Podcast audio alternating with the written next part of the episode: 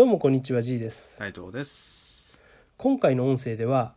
頑張るか逃げるかやめたいと思った時の2つの選択っていうことについてお話したいと思います。はい。はい。まあ、今の時期って、えー4月から新入社員として働き始めた人がですね、え1ヶ月ちょい経ってそろそろしんどくなってきてる時期だと思うんですよ。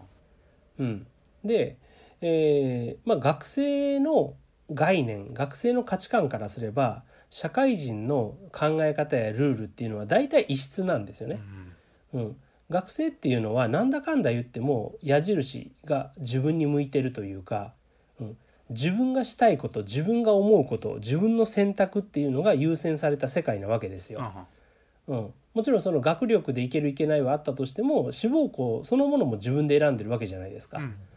うん、で誰と付き合うか誰と仲良くするかも自分で決めれる、うん。ね、科目とか、えー専門教科を選ぶのも自分でやれる。なんだかんだ言って自由になったんですよね。はい。うん、ところが社会人っていうのはあの基準とかうんベクトルが完全に自分の会社がうまくいく方向っていうふうに向いてるので、うん、一個人の考え方なんていうのはあの潰されてしまうんですよね。うん。うん、でその時にその全く違う概念の世界に来たっていうことが分かっていないとなんかすごく自分の個を犠牲にされてる、ね、個別の個を犠牲にされてる感があって疲れてくると思うんですよ。なるほどうん、しかも新しいことばっかり新しく学ぶこと新しい生活習慣新しい人間関係っていうもう新しいことは一個でもしんどいのにありとあらゆるものが新しくなるからやっぱり大変なんですよね。うん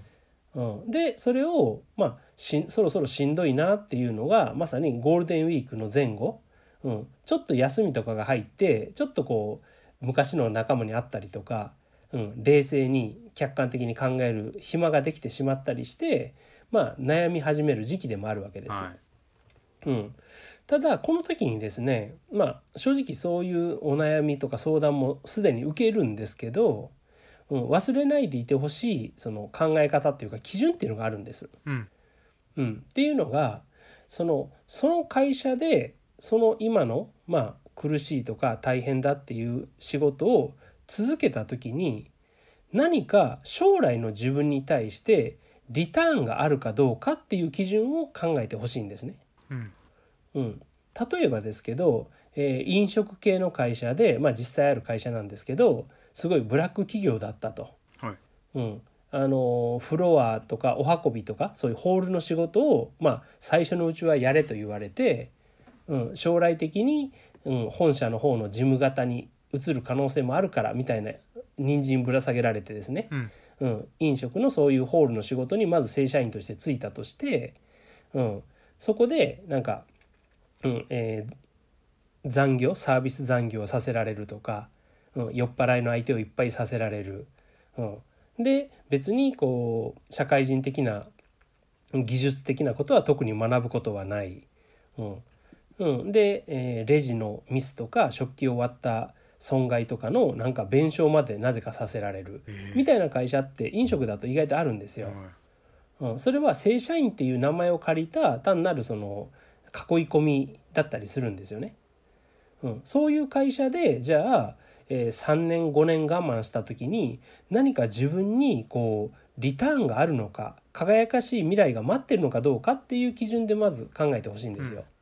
そうするとそういう会社に都合よく使われていていつでも辞めていいよと、うん、いうポジションだった場合はまあリターンってないんですよね。うん、まあ変な話決してこの飲食をバカにしてるわけじゃないですけどじゃあ飲食のホールであの注文をお聞きします。はい、えー出来上がったお届けしますっていうのを5年間一生懸命頑張ったからといって転職する時にやっぱりね飲食のホール以外の会社が喜んで取ってくれるかっていうとそうじゃないじゃないですか。うん、飲食のホールの経験が5年ありますって言って、ね、どこの企画部もどこのね会計事務所も、うん、どこの調理師のとこも取ってくれないですよね。うん、取ってくれるのは結局そのホールの、うん、あうちホール人が足りないんだやってよぐらいの話ですよね。はい。うん、だからこういうところで頑張る、うん、辛いのに頑張るっていうのは意味がないことなんですよ。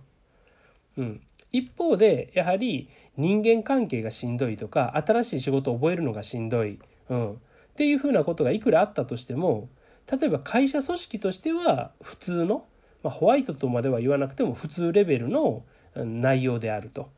うん、残業手当もある程度はしっかり出るとか、うん、自分の学んでることを学んだ学んで実践した延長線上に上司がいるとかですね、うん。うん、そういう会社であればやはり今は辛くてもしっかり頑張っていろんな知識を手に入れてスキルを手に入れていけば自分のポジションっていうのは上がっていくわけじゃないですか。はで社内でも出世できるだろうし、まあ、転職するにしてもそういうスキルを求めてくれる新しいもっといい条件の会社に行く可能性がありますよね。うん。うん、こういう状態の人っていうのは結局今の状態で嫌だなと思ってるのが人間関係だったり新しいことをするあのストレスとか、うん、新しいことをするっていうのは人間はちょっとストレスがあるんですようんうね。ん。うん、そういうことに対するストレスとかなんか友達とこれまでのように学生の頃のように会えない遊べないっていうことに対する寂しさとか、うん、つまり昔は良かった、ね、働く前の学生の頃は良かった。今はしんどい。だから辞めたいみたいな、うん、そういう甘いににも似た感情で辞めたいって思ってる人は、ね、それは辞めるべきではないんですよね。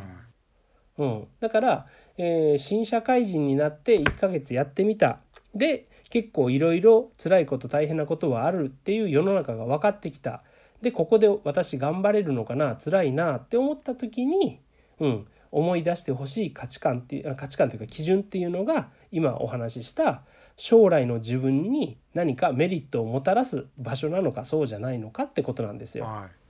うん、で将来の自分の、まあ、キャリアアップとか、うん、そういうのにつつながるのであれば単純に学生から社会人にまだ価値観がなりきれてない、うん、ベクトルが基準が自分中心になってるから辛い思いをしてるだけでそこは頑張ればいいんですよね。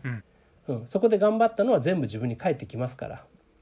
うん、でもそうじゃなくてブラック企業があのもう本当アルバイトってすぐ逃げちゃうんですけど、うん、逃げられないように正社員っていう囲い込みをしてるだけの、うん、将来性も発展性もスキルアップも昇給も残業手当もないようなそういうところで使い捨てアイテムとして使あの働かされてるようであればそれはもうすぐにやめた方がいいんですよ。うん、そこでねなんかいやでもすぐ辞めても次の仕事はないしとか頑張る必要はないんですよね。うん、まああの人間っていろんなタイプがいますけど生真面目な人っていうのはその自分の中に責任とか原因を求めすぎてで頑張らなくていい場所でかん頑張ってしまうんですよ。はいうん、私は常にその責任は全部自分の中に持てと、うん、いうふうに言いますけれどそれはあの自分がどんどん成長していくために必要なこととして自分の中に責任を感じろってことなんですね。うん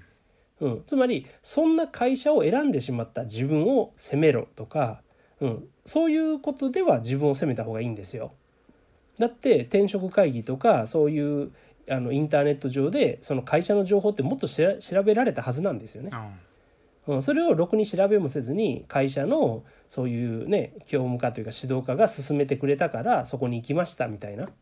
そこ以外は採用されなかったから簡単に気楽にそこに決めましたって言って就職決めた人は、うん、それに関しては反省すべきだとは思うんですよ。はいでも行った先の会社がひどいっていうのは結局悪いのはやっぱり会社なんで、うん、そこでね、うん、いやもっと自分が頑張ればいつかうまくいくかもなんとかなるかもやめてはいけないのかもみたいな、うん、変な偏見で無理に潰れるまで頑張る必要はないよっていうことです。はい。うん、でこれはね言い悪いではないと思うんですけれどやはりあのーなんだろうな昔のうん昭和時代の人間と今の人間っていうのでは今の人の方が精神的にこう、うん、弱いんですよね。うんうん、弱いっていうのは単にあの劣ってるってことではなくいろんな価値観とかいろんな知識とかが与えられている世界で生まれ育っているために、うん、繊細であったり本来もっと選択肢があるのに、うん、悪い選択肢を選んでしまうと当然人間って辛く感じてしまうので、はいうん、精神的に辛く感じやすい環境だと思うんですよ。うんうんうん、昭和の人間ってそもそも選択肢ってなかったんですよね。うん、だからあの思考停止したら楽じゃないですか。そういう意味で言うと、まあ、昭和の人間っていうのは、まあ、強いっていうか鈍感なんですよ。うん、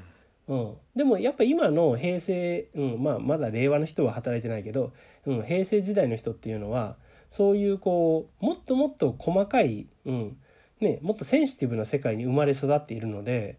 うん、いろいろね考えたり敏感になってしまって当然なんですよね。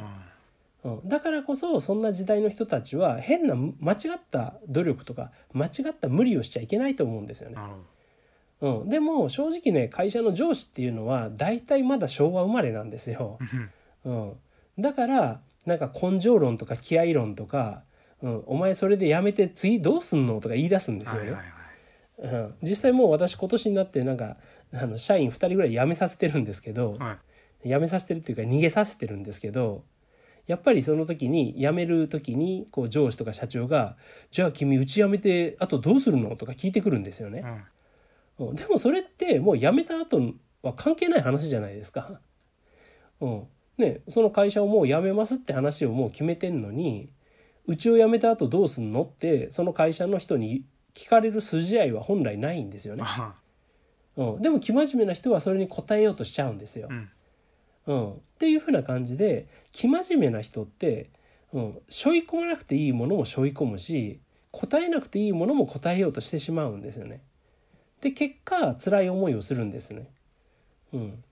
だから私は辞めさせる時に本当にその社長らに会いに行って喋る前にあのきっとじゃあうちを辞めて君これからどうするつもりとかきっと聞かれるからいやそれは、うん、私なりに考えがありますとか言っても答えなくていいよって言っとくんですよ。はい、そしたら実際に本当に聞かれましたっていうよく言われるんですよね。うん、うん、でまあ向こうも良かれと思ってっていうか、うん、なんかその悪気があって言ってるわけじゃないと思うんですけど昔の人間っていうのはその仕事ってやっぱり自分の生活の一部一部というか一部以上なんで、うん、うん、その公私混同感が半端ないんですよね。うん、うん、だから向こうにしたらそのそういったことまでこうプライベートまで踏み込んで聞くのが当たり前とか、うん、その方が善意とか親身になってるぐらいの気持ちなんですよ。はいうん、そういう価値観の人間なんですよね。でそういうふうな価値観に近い考え方をもしその人が持っててああこんなに心配してくれて嬉しいなありがたいなって思うんなら別に聞けばいいんですけど、うん、そうじゃなかったら別にその人と付き合いたくなかったらそんなの答える必要はないですよね。うんね、だからあのー、これも大事な考え方なんですけど別に聞かれたことに全部答えなきゃいけないっていう発想は持たなくていいんですよ。うん、うん営業の欧州和法とかあるように聞かれたことに全部答えたら全部向こうの都合というか向こうが考える会話の流れに乗せられるに決まってるんですよね。うん、だから例えば向こうが辞めさせたくないと思ってる時にじゃあ君はこれからどうすんのって聞いてきたとする。うん、そしたら「いやまだそれって決まってないです」って真面目に答えてしまうとうん、決まってないのに次に行ってしまうと君自身も不安もあるだろうし次がいつ決まるかわからないじゃないか。じゃあ次を探しながらでもいいからもうしばらくうちで頑張ってみない？みたいな感じで、うん、ずるずる話されやすいわけですよね。そしたらその自体その話自体には一理あるんでというか世の中一理ない言葉ってあんまないんで。うん、一理あることをまあそれも確かに一理ありますね。イエスイエスイエスみたいなイエスセットを繰り返されて結局なんとなく気が付いたら向こうに説得されてたみたいな、うん、話になりやすいんですよ。うん、だから向こうの言葉に答えた瞬間に向こうの流れに乗せられるっていうそういうのって営業マンとか心理学とかあの高等テクニックとしてはみんな知ってるんですよね、上司らは。うん、だけど若い子らはそれ知らないからなんか気が付いたら向こうの言いなりになってるわけですよ。だから最初からそんなもん答えなくていいよってよく教えてるんですよ。うん、そういうのも大事なんですよね。